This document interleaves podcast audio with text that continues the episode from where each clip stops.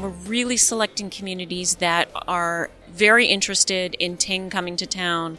They work with us very productively, and we end up with a very strong presence and reception from the communities. Welcome to episode 357 of the Community Broadband Bits podcast from the Institute for Local Self Reliance. I'm Lisa Gonzalez. Once again, we have an interview to share that Christopher recorded while in Austin at the 2019 Broadband Community Summit. This time, our conversation is with two folks from the Internet Access Company and mobile service provider Ting. As you'll hear in the interview with Monica Webb and Adam Eisner, the company is known for a lot more than what we at Muni Networks tend to focus on. They share some of their history and discuss how it has become a partner with several municipalities in order to bring high quality gigabit internet access to local communities. Monica and Adam also talk about the different projects that Ting is working on and the ones that they've developed so far. Ting is experimenting with different models to get their services to subscribers. Along the way, they've continued to emphasize strong customer service and learn some lessons, which they share with us. They talk about some of the ways municipalities can make adjustments to help companies like them quickly and efficiently deploy high speed networks. They also offer some examples based on their own experiences. Now, here's Christopher with Monica Webb and Adam Eisner from Ting. Welcome to another episode of the Community Broadband Bits podcast. I'm Chris Mitchell. I'm with the Institute for Local Self Reliance.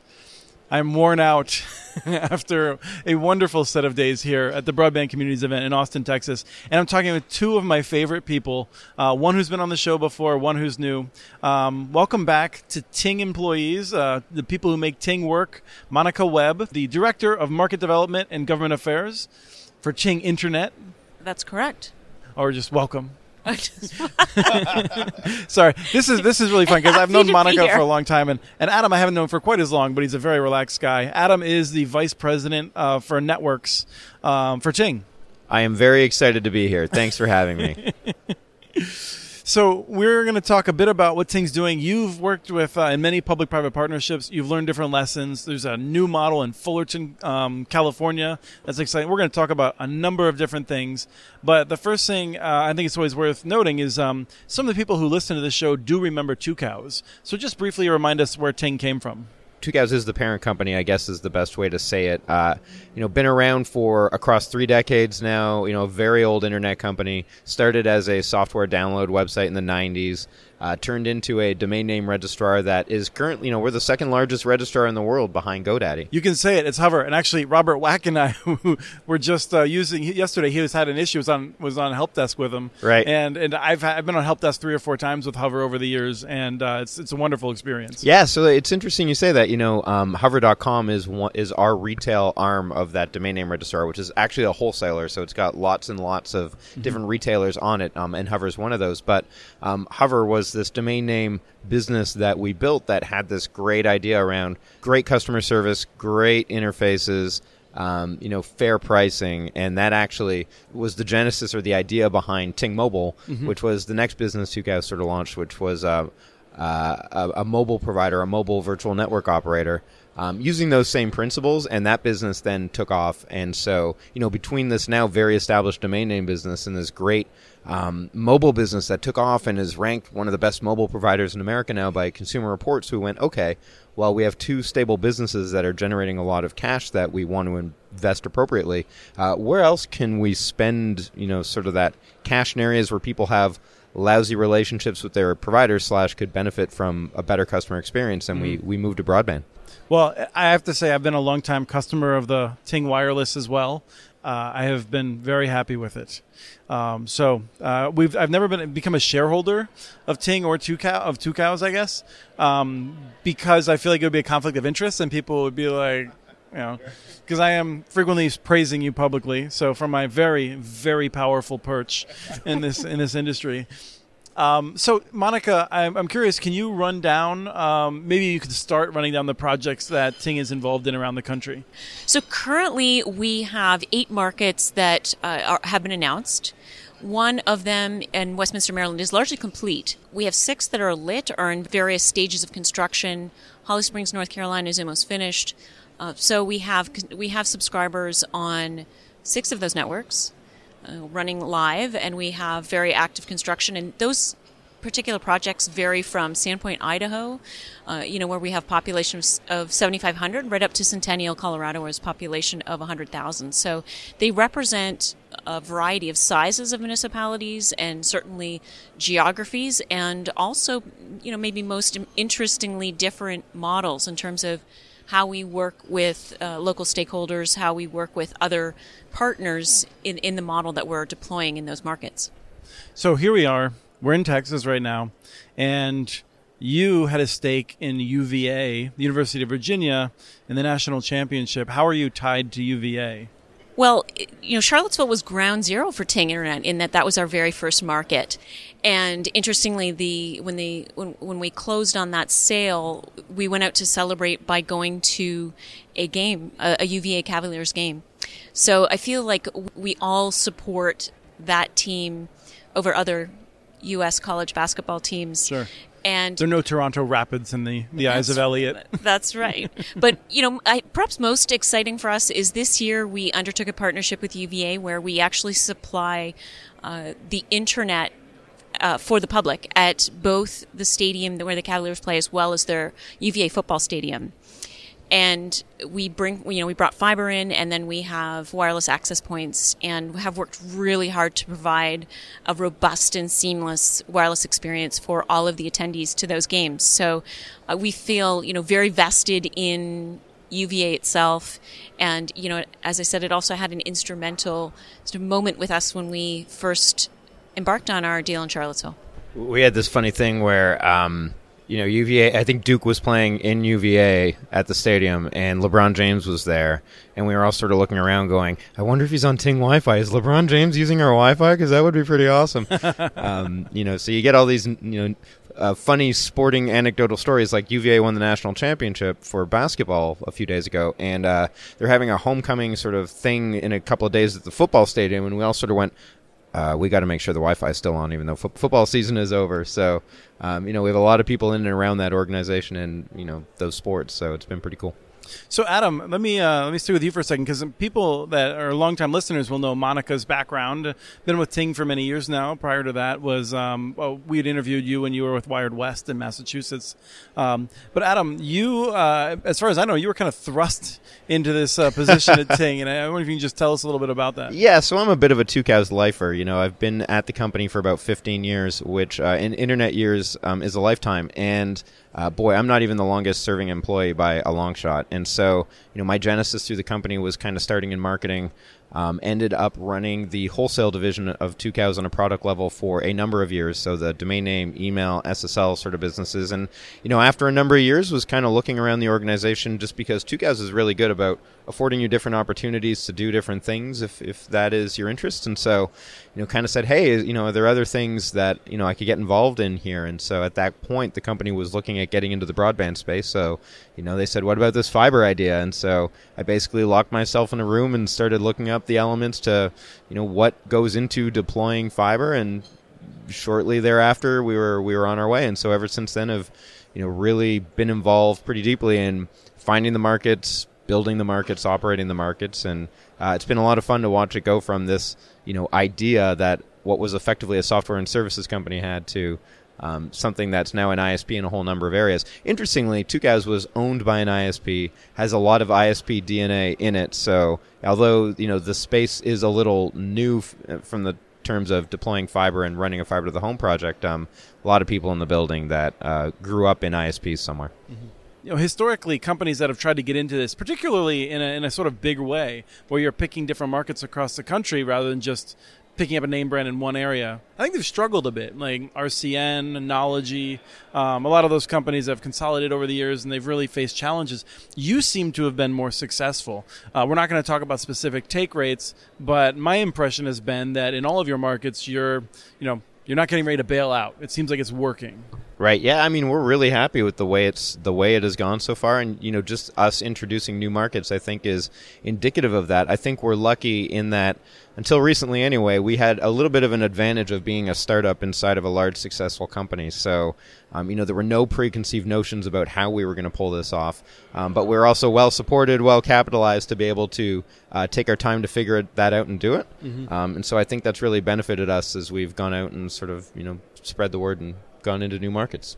I think our expansion has been fairly thoughtful. As Adam mentioned, you know, we do have a startup culture, uh, so we, we felt like we had a good handle on it when we started to scale up. We have some, you know, obviously a world class customer experience to rely on as well, fantastic branding and marketing, and that has really allowed us to succeed in these communities. Uh, we have a very local centric approach in the communities we're not going into giant metros. You know, we're really selecting communities that are very interested in Ting coming to town. They work with us very productively, and we end up with a very strong presence and reception from the communities. And you're using a variety of different models. I think I might simplify it into into three um, briefly. We can, we can do a tree and how these branch out as we go down because each community it seems to be somewhat unique. But um, you know, you you bought a company, so you are a company in Charlottesville in which you are just a total private company. In Westminster, uh, the city, um, Robert Wack's City, um, led, really led the effort, built a network, and you partnered to operate on the network, which is, you know, you're doing some equipment type stuff also, but we've done a podcast on that. People are interested, can go back and look at that. But that's where you're, you're kind of, you're leasing municipal assets um, my impression was, in some ways, that that was uh, uh, you thought that maybe that would be a common model moving forward. But in many other cities, and this is still the second model that I'm elaborating on, um, you're leasing municipal assets, but less so. And then the third model was just announced uh, this week, which is now several weeks ago, because we're we're canning the best interviews to let them age like a fine wine. Um, Fullerton, California, um, and SiFi Networks is launching a, a private company building an open access network to enable other private companies to uh, compete on services. So anyway, is that is that a pretty fair like way to break them down? Chris, you get an A plus. and I didn't really ask you a question. so so I would you, you, know I think what I would say is you, we're not afraid of dirt and hard work, and that's something that we have you know painfully but definitely successfully figured out over time how we can build networks efficiently uh, and effectively. However, what we know we do best and can scale most efficiently is the provision of a fantastic customer service experience and the marketing of those services. And so when we partner with um, you know, for example, the City of Westminster or SiFi Networks, and they're taking on that piece of design and construction. Adam's job. Sorry, yeah. when they're doing Adam's job, right? That's right when we offload Adam's responsibilities, uh, yes. so it does allow us to scale faster and, and as I said, you know, provide provide the same fantastic customer experience, um, but just not take on so much mm-hmm. of the design and construction responsibilities. And so that's what you see as the value add. I mean, like I think companies that succeed often know what they do well, and so you're very focused on that customer experience. Yeah, I, I would say that's the, been the defining characteristics that Tucows has really built its reputation on is providing a genuinely human customer experience. And, uh, and and you know all of the other core administrative functions we have down to a science. So it, mm-hmm. it really does allow us to offload something that is uh, you know, it can be uh, difficult from a timeline perspective. It can be difficult from a resourcing perspective to other entities, and you know, we can look for other markets where we can make sure Adam stays busy. yeah, I don't think we came into it thinking that we wanted to become um, a construction company. The easier it is for us to provide like this great service we're talking about is, uh, you know, the easiest way to allow us to do that is probably the most important thing. And so, you know, if we can do that in connection with adding a lot of addresses to our portfolio, to our network, boy, we're pretty happy with that. So whether we're doing that or someone else is doing that on the construction side, we're we're pretty okay either way. I think you know we didn't get into it thinking we'd be a construction company, although here we are, and I think we're pretty darn good at it. Um, and it's important and you know strategic to us. It's not the only way for us at this point. We're we're happy to do it any number of ways.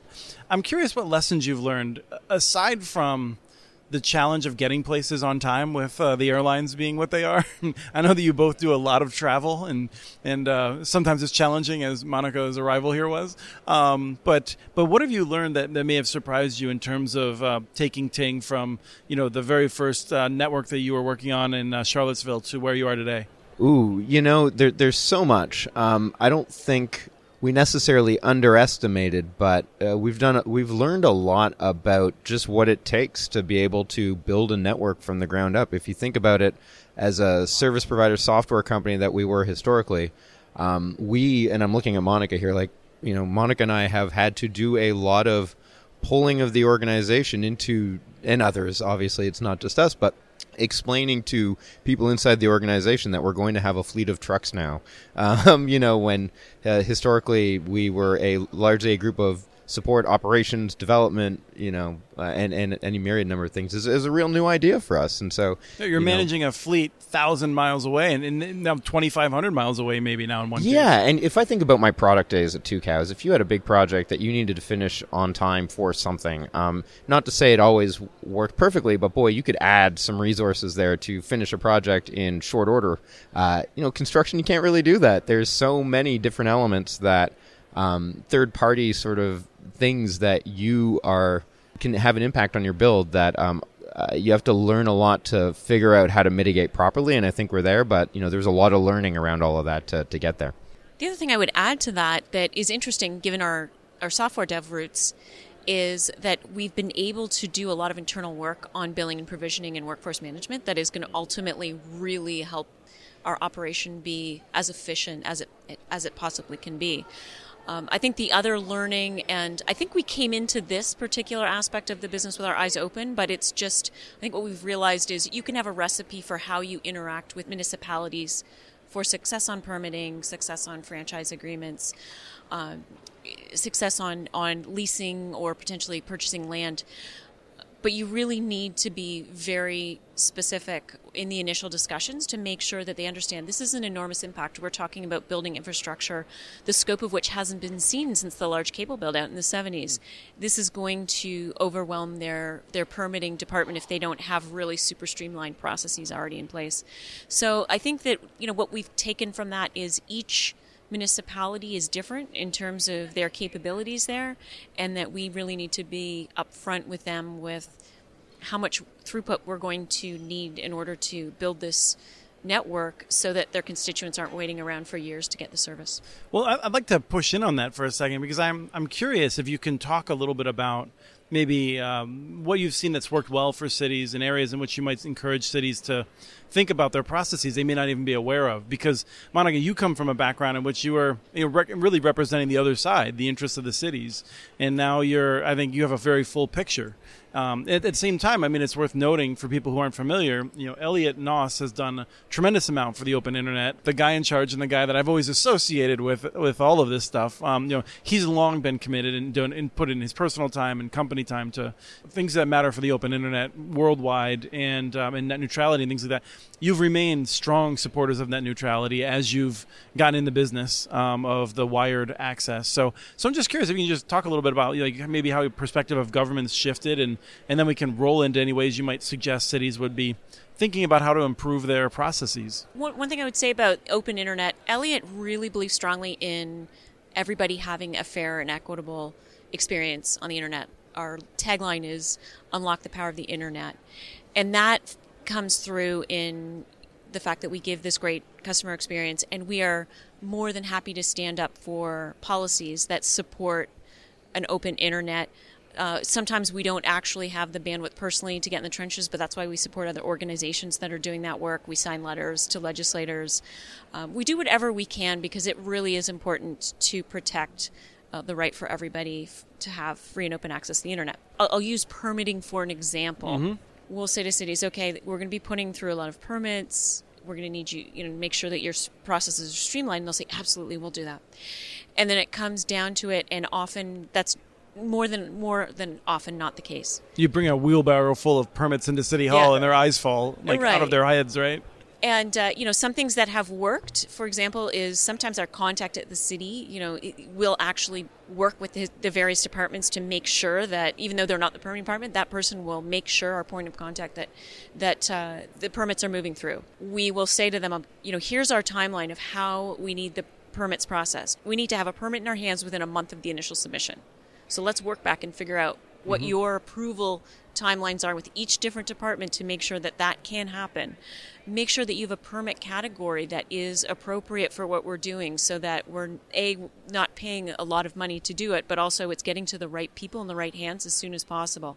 If there are any ways to streamline it where we can help, tell us in advance and, and let's make that happen. So it really is getting into the nitty gritty details of how each task is performed that we're reliant upon to successfully deploy, uh, that is the secret to the success. I mean, the impression I get is that when you're approaching them, you're working with cities, first of all, that are going to be open to working with you, um, but they, you, you found that they're pretty receptive to trying to identify these challenges and and solve them. Some are are better than others. You know, one of the other things that uh, one of the towns that we're working with has been wonderful about is just increasing the the, the size of the permit, basically. Mm-hmm. So not limiting it at you know a few blocks or so many houses or so many square miles, but but actually saying you know this will be a blanket permit for the city, and then you'll just supply us with the plans, and we'll review them one plan one. Mm-hmm.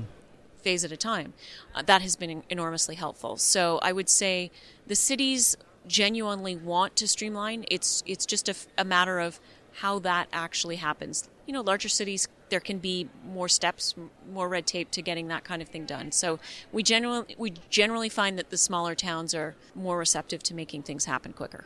Sure. Well, and I'm just thinking. I mean, you actually have a, a broad view because you're in very red states very blue states and purple states. So it's it's, it's worth remembering. Towns are you know they're not subject to the, the state voting patterns always, um, just in terms of the politics. Yeah, I, I, mean, I would say we haven't seen a difference based on uh, you know what the, what the state level politics are. It's really, uh, as they say, all politics are local, and certainly when it comes to processes like permitting that fall under local politics, it, it really does come down to what the local administration makes mm-hmm. as a priority. You know, one other thing there is that we're typically working with munis- municipalities where we're not trying to sell them on the idea that broadband's a transformative thing. um, so we're generally working with municipalities who, conceptually anyway, um, are on board with the idea that this is going to be a good thing. Um, but you know the proof is in the pudding when it comes down to um, the people you're working with initially may be you know on board, but as you get deeper into especially larger cities, as Monica was saying, it's usually easier with smaller ones.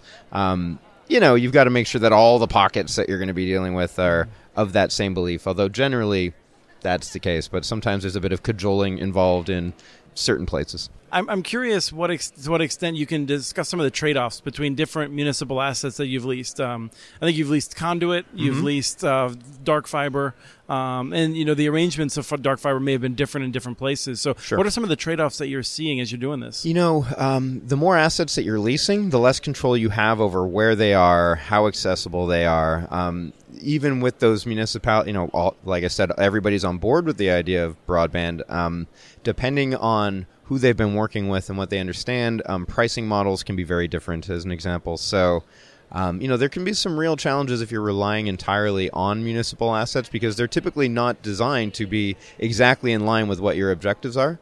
Um, so we're finding more and more that we're moving to, you know, some hybrid solutions there where maybe it's some empty duct as opposed to, um, you know, a full duct of fiber that we're trying to uh, you know, lease as an example. And we're also cognizant of the fact that when municipalities are building these things, um, there's obviously only going to be a limited amount that's going to be for you know a private entity that wants to come in and, and, and lease some assets there. So you know we're finding ourselves in every market doing it a little differently.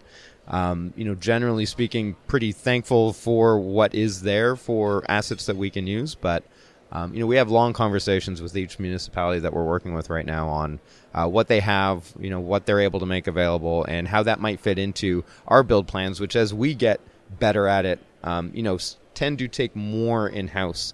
Um, and so there's it's a bit of an ebb and flow, if that makes sense. Mm-hmm. Are you considering? Uh, would it make sense for you to just like say come to St. Paul, Minnesota and start being an ISP there on your own without leasing anything? Or are you generally thinking about leasing assets in order to, to get into a market?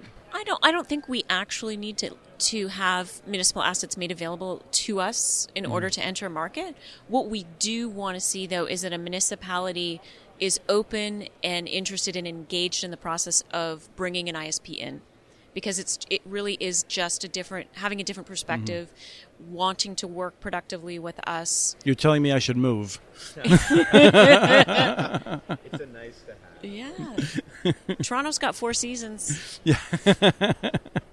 At this point, assets are definitely nice to have, but like Monica was saying, it wouldn't preclude us from going in somewhere if we thought that the city had the right sort of attitude to this. If the competitive situation was such, particularly uh, citizens didn't have access to fiber. So mm-hmm. a lot of the markets we go into are one phone company that everybody's really frustrated with and one cable company that everyone's really frustrated with. So um, you know, if we're sort of ticking off those boxes and it's a market that can sort of sustain gigabit internet that we're looking at, um, you know we're still we're in that mode where we're we're still looking. And are you looking in Canada as well? I got that question every now and then from a Canadian folk. Yeah, you know we're in a real weird spot where we're this Canadian company that doesn't do anything in Canada. Um, Elliot so- did say once that he'd have to build ten markets in the United States before he would build in Canada because he felt that he wasn't taken seriously until he had achieved more market right. success. And, and he may have been, you know, he may have just been um, joking. But this is a bit of a personal yeah. answer, but I think that there's a lot more. Uh, if I think about where I live in Toronto, or uh, I'm not saying that it is the the, the the options are amazing. However, Bell is spending something like two billion dollars in Toronto to build fiber to every home effectively, and they're starting to do that across the province of Ontario. Mm-hmm. Um, Telus out west is doing something similar. Um, you know, Rogers, who's a cable provider, is spending a lot of time going to DOCSIS 3.1 and so on and so forth. So competitively, um, you know, there's a lot of action there. Uh, it's a much smaller co- country population-wise, and so there are fewer markets in which to look at that don't have one of those three people or two, you know, really investing a lot of money right now in in upgrading the network. Um, that said, the pricing is garbage, but that's another story.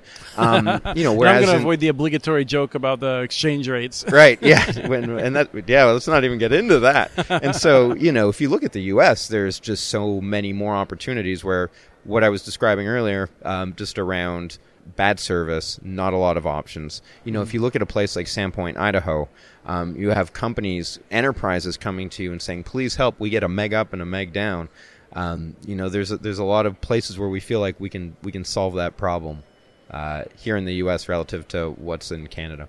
Thank you, thank you both for, for taking some time. I love the, to talk to you in person. Um, you know, Ting is a fun company, and I'm excited to see where you all go. We're still we're having a lot of fun. Thanks for having us. Yeah, thanks for having us, Chris. That was Monica Webb and Adam Eisner from Ting discussing their company's experiences deploying internet networks and working with local communities. We have transcripts for this and other podcasts available at muninetworks.org slash broadbandbits. Email us at podcast at muninetworks.org with your ideas for the show. Follow Chris on Twitter. His handle is at CommunityNets. Follow muninetworks.org stories on Twitter. The handle is at muninetworks. Subscribe to this podcast and the other podcasts from ILSR, Building Local Power, and the Local Energy Rules podcast. You can access them wherever you get your podcasts. You can catch the latest important research from all of our initiatives if you subscribe to our monthly newsletter at ilsr.org. While you're there, please take a moment to donate. Your support in any amount keeps us going. Thank you to Arnie Huseby for the song Warm Duck Shuffle, licensed through Creative Commons, and thank you for listening to episode 357 of the Community Broadband Bits podcast.